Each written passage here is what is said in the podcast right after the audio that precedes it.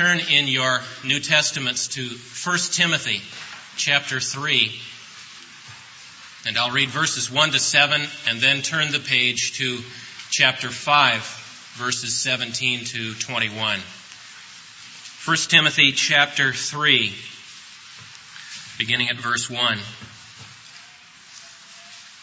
The saying is sure, if anyone aspires to the office of bishop, he desires a noble task. Now a bishop must be above reproach, the husband of one wife, temperate, sensible, dignified, hospitable, an apt teacher, no drunkard, not violent but gentle, not quarrelsome and no lover of money. He must manage his own household well, keeping his children submissive and respectful in every way. For if a man does not know how to manage his own household, how can he care for God's church?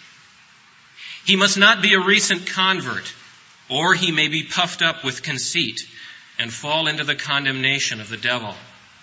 Moreover, he must be well thought of by outsiders, or he may fall into reproach and the snare of the devil. Chapter 5, verse 17. Let the elders who rule well be considered worthy of double honor, especially those who labor in preaching and teaching. For the Scripture says, "You shall not muzzle an ox when it is treading out the grain," and "The laborer deserves his wages." Never admit any charge against an elder except on the evidence of two or three witnesses. As for those who persist in sin, rebuke them in the presence of all, so that the rest may stand in fear.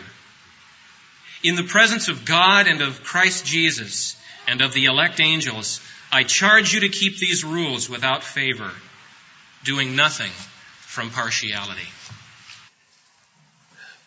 God, we do stand in your presence now, and in the presence of the elect angels, and in the presence of Jesus Christ. It is an awesome thing to gather as the people of God. We are not a mere voluntary organization. We are the body of Christ. We are alive with spiritual life and will never die. This assembly of people will go on for 10 billion ages of millenniums. And it is an awesome thing to gather now under the head, Jesus Christ, and worship you and put ourselves under your word by your Spirit and give heed to your teaching and submit to your guidance. And we do that now. And I especially ask that this very remarkable day in the life and history of this church, in which we vote to call a council of elders, would be blessed, both in the teaching this morning and in the assessment and voting tonight. Apprise us deep in our hearts of how wonderful it is to be the people of the living God, the pillar and bulwark of the truth, the body of an indestructible Christ. In his name we pray. Amen. This is a historic day in the life of the church, because we've never had, to my knowledge, and I went back and read or looked through the two volumes of history that have been written about Bethlehem, to my knowledge, never had a council of elders before at Bethlehem, which we will have, Lord willing, after tonight. Up until now, constitutionally, the church has been governed by a council of deacons and a single pastor who may serve ex officio on all boards and committees. This change, I believe, will bring the church governance into much closer harmony and coherence with biblical teaching and with the historic Baptist practice, if you go back far enough to the early days of the 16 and 1700s. Now, my aim this morning is to put this event in biblical perspective. I want us to understand biblically what's happening tonight, as we act upon these nominees for the eldership and then install them in days to come and submit ourselves to their leadership. I want us to have a biblical framework to know what's happening here so that we can feel joyful about it.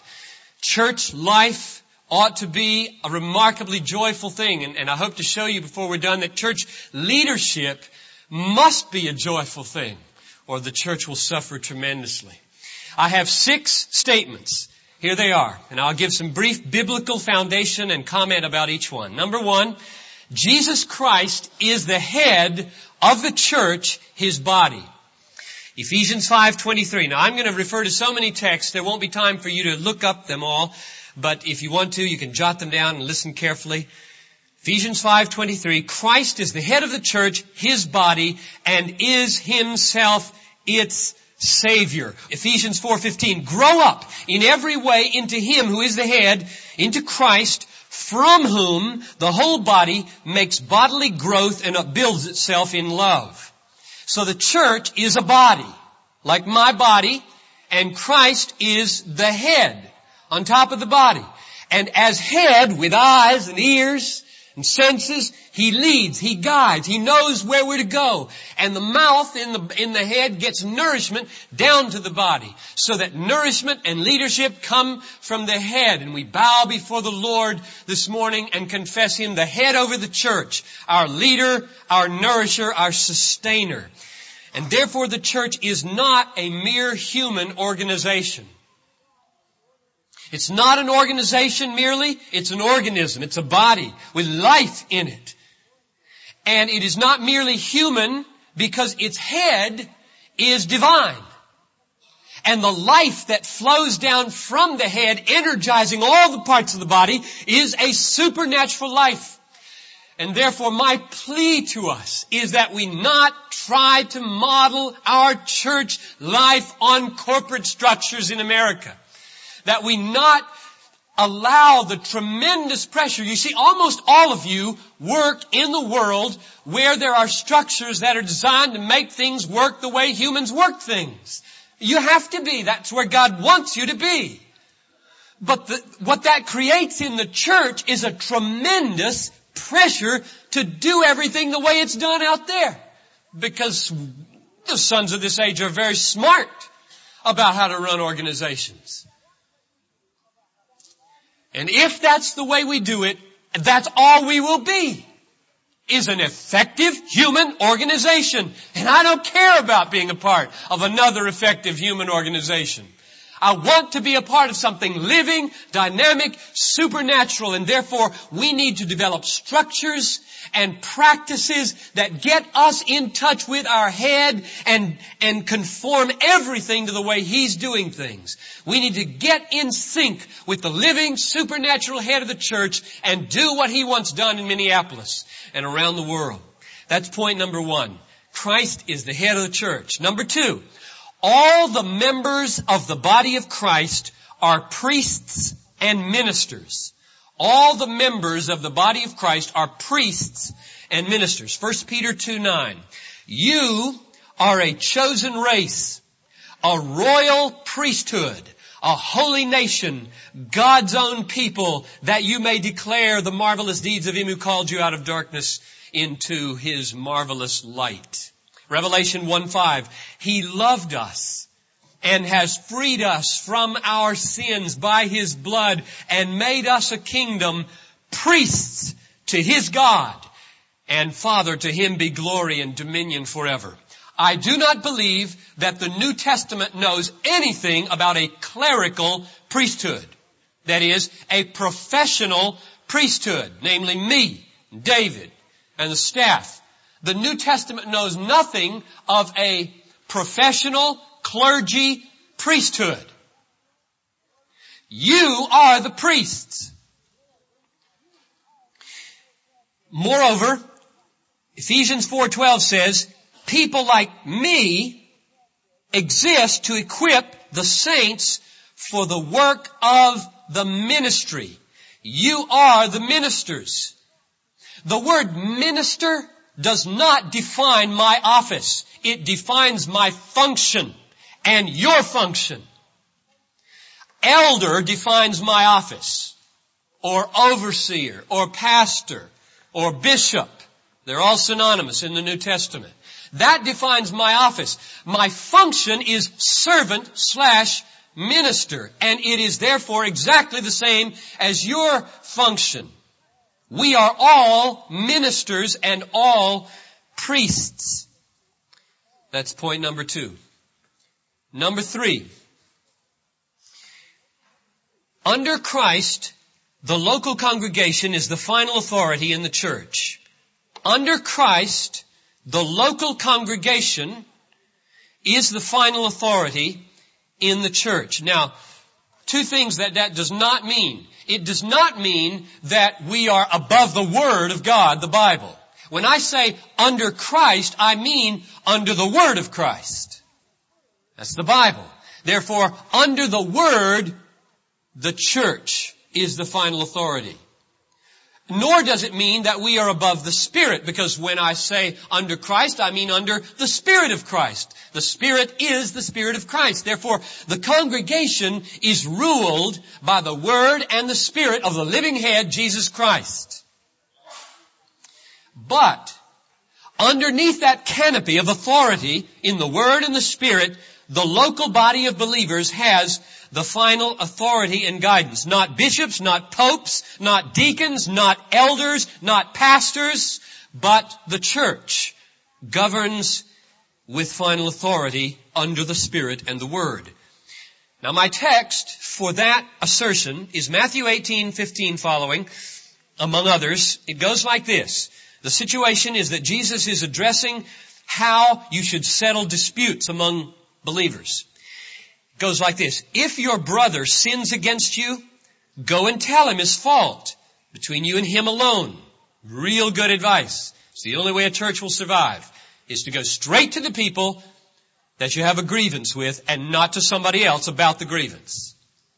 If he listens to you, you have gained your brother. But if he does not listen, take one or two others along with you, that every word may be confirmed in the evidence of two or three witnesses. And if he refuses to listen to them, these two or three priests that you've gathered from your Sunday school class or wherever, then tell it to the church. And if he refuses to listen even to the church, he's out. That is, let him be to you as a Gentile and a tax collector. In other words, there is no court of appeal beyond the local church. It's over. That issue is settled. The local church body settles it. Now, if you just think about this for a moment, if the local church is the final arbiter at the basic level of who's in and out, it's the final arbiter, period, under Christ. Because that's the basic issue. What constitutes the organization? Who can be a part of it? And the church decides who's a member and who's not a member.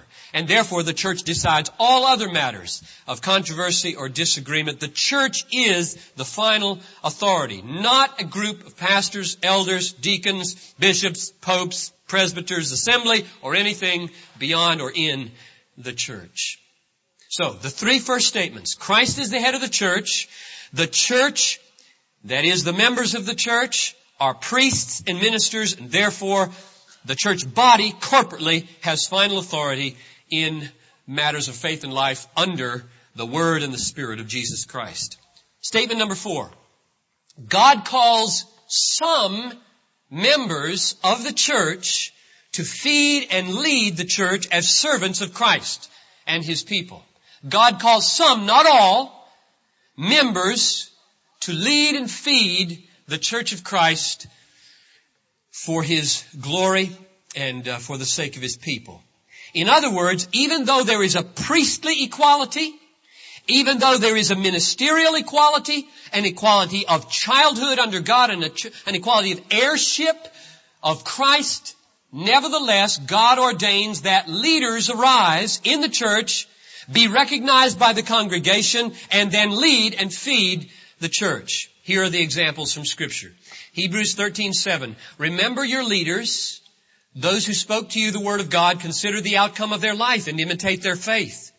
Hebrews 13:17. Obey your leaders and submit to them, for they are keeping watch over your souls as men who will have to give an account. 1 Thessalonians 5:12. We beseech you, brethren, to respect those who labor among you and are over you in the Lord, and admonish you to esteem them very highly in love because of their work. Acts 20:28, speaking to the elders at Ephesus, take heed to yourselves and to all the flock in which the Holy Spirit made you overseers to care for the church of God. So, the congregation, under Christ, His Word and Spirit, uses its authority to recognize and test and confirm a call to leadership and put it in place and then voluntarily submit to that leadership. And by that I mean learn from its teaching and be responsive and supportive of its ministerial initiatives. That's what I think it means when it says obey your leaders. Now, this could easily sound like a contradiction, couldn't it? A local church with final authority in all matters of faith and practice, under Christ and His Word, and then leaders rising up in that group of ministers and priests to whom the church is called to submit. So you can easily feel like, that doesn't feel right. It doesn't seem like it's going to work. But in fact, when you think it through, since it stands straight, plain in Scripture, it's not contradictory, but very profound, very needed, very vital in the church. I think when you think it through to the end, you realize there is a profound difference between leadership that inspires, models, teaches, mobilizes, persuades, points the way in ministry and mission on the one side, and corporate authority that puts parameters around that leadership, moral parameters, doctrinal parameters, and holds that leadership accountable to serve the church. And calls them to an account if there is an aberration outside these doctrinal, moral parameters that the church puts around its own chosen leaders. Congregational authority and strong leadership under that authority are not incompatible. They are biblical and they are, I believe, absolutely vital. I don't think you will find one thriving church growing where there's not a strong leadership in place, giving vision, giving direction, mobilizing, inspiring, and blowing the trumpet week after week in committee meetings, in pulpits, in teaching sessions, and saying, this is what we're about, let's do it. The church responds to that kind of leadership and holds that leader accountable not to get out of hand, not to be immoral, not to be false in his doctrine.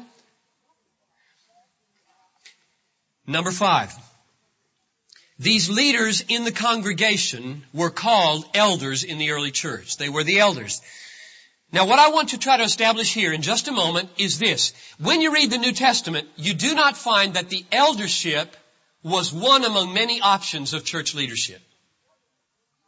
What you find is an absolutely universal existence of the eldership in the early church. There were no churches without elders, as far as we know, in the first century. Every church we know about, as far as we can tell from the New Testament, had elders. Now, let me demonstrate that. It's real simple, and it puzzles me of how the patterns of church leadership over recent centuries have come to ignore this so terribly. Let me take you on a geographic survey of all the churches in the New Testament. Jerusalem, Acts 15:22. Then it seemed good to the apostles and the elders, with the whole church, to choose men and to send them to Antioch. Ephesus, moving up now through Syria around to Ephesus in Asia. Acts 20, verse 17, Paul talks to the elders in Ephesus. He says, and from Miletus, Paul sent to Ephesus and called to him the elders of the church. So there are elders in Ephesus.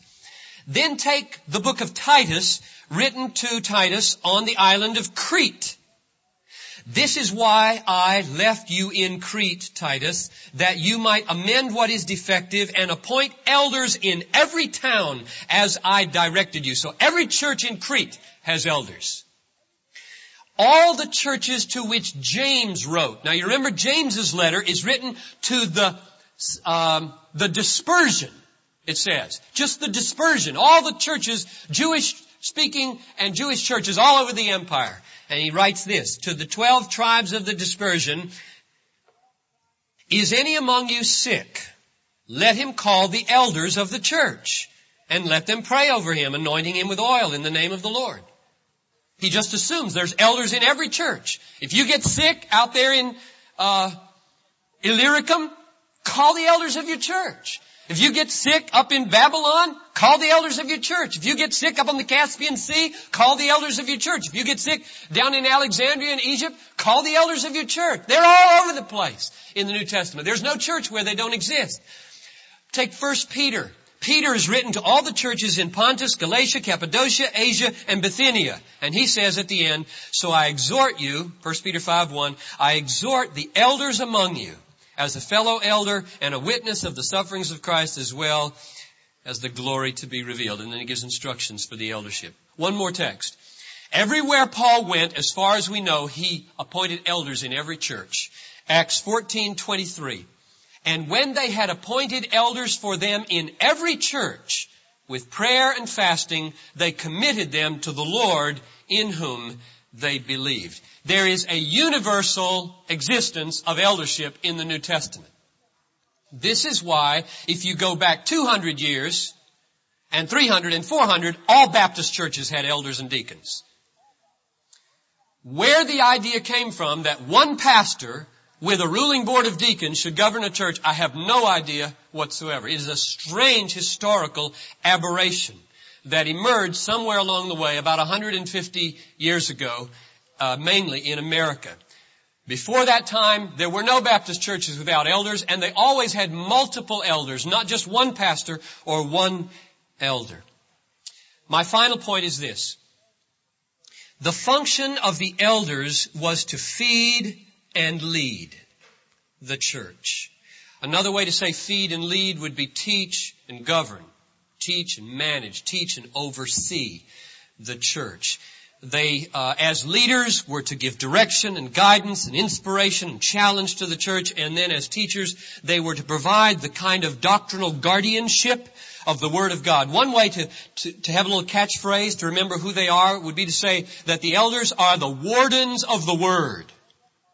Or another way would be to say they are the trustees of the truth. The Bible says that the church is the pillar and bulwark of the truth. We are the pillar and bulwark in American culture. The church is the pillar and bulwark of the truth. And in this pillar and bulwark, there is a leadership charged with transmitting, unfolding, applying that word. Titus 1:9. The elder must hold firm to the sure word as taught, so that he may be able to give instruction in sound doctrine and also to confute those who contradict it. That's where I get the idea of he's a trustee of the truth. Here's where I get the idea of governance. 1 Timothy 5:17. Let the elders who rule well, or you could say govern well, or oversee well, or manage well, be considered worthy of double honor, especially those who labor in preaching and teaching. Now that is a very important verse, because it shows that within the body of elders, there are distinct functions. It says, let the elders who rule or govern or oversee or manage well be considered worthy of double honor. And then it says, especially, there's a group of people in that eldership, especially those who labor in preaching and teaching. Not all of them are preachers and teachers. So 11 men will line up before you tonight. Tom Steller will stand up in Cameroon. And I'll read Tom's testimony. He faxed it to us. So 10 human beings will line up before you tonight, and you'll look at them. And you'll say, well, now, let's see. Especially those who labor in preaching and teaching. There's Pastor John, there's Pastor David, and Tom's over in Cameroon, and there's Tom Schreiner, and there's Tom Rogstad. They teach Sunday school. And there's Gene Sprinkle. He teaches Sunday school.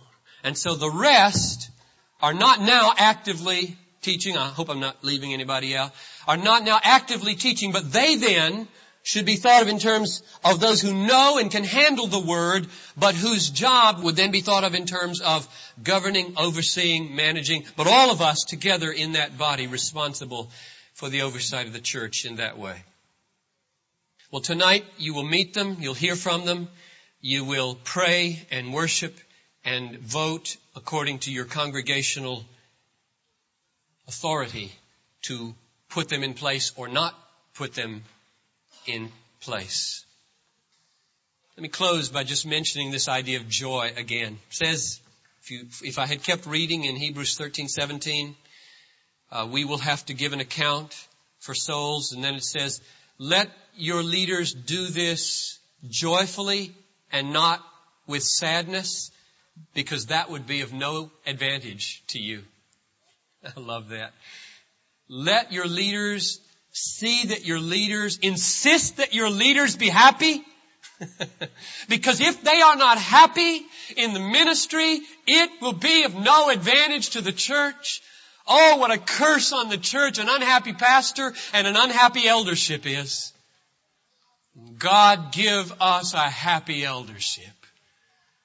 And I hope that you pray to that end this afternoon as we act. Let's pray together. I want to just go back to where we began this service at the Lord's table and reaffirm that Jesus loves us. This we know, for the Bible tells us so. He's the head of the church, and from Him is flowing all life to us. From Him has come all guidance for structure and authority and life and joy and camaraderie and mutuality. And it may be that some of you have brought into this service burdens that you need to pray with someone about. And our prayer teams will be here at the front between services for a while. You can stop up with them and ask them for prayer. They'd love to pray about anything at all in your life that you're facing, to give you strength and healing and encouragement.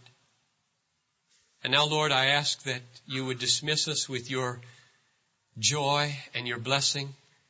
And in this afternoon, may we soberly prepare ourselves for this awesome act that we as a congregation are to perform tonight in installing or voting upon the eldership. In Jesus' name I pray. And all the people said, Amen.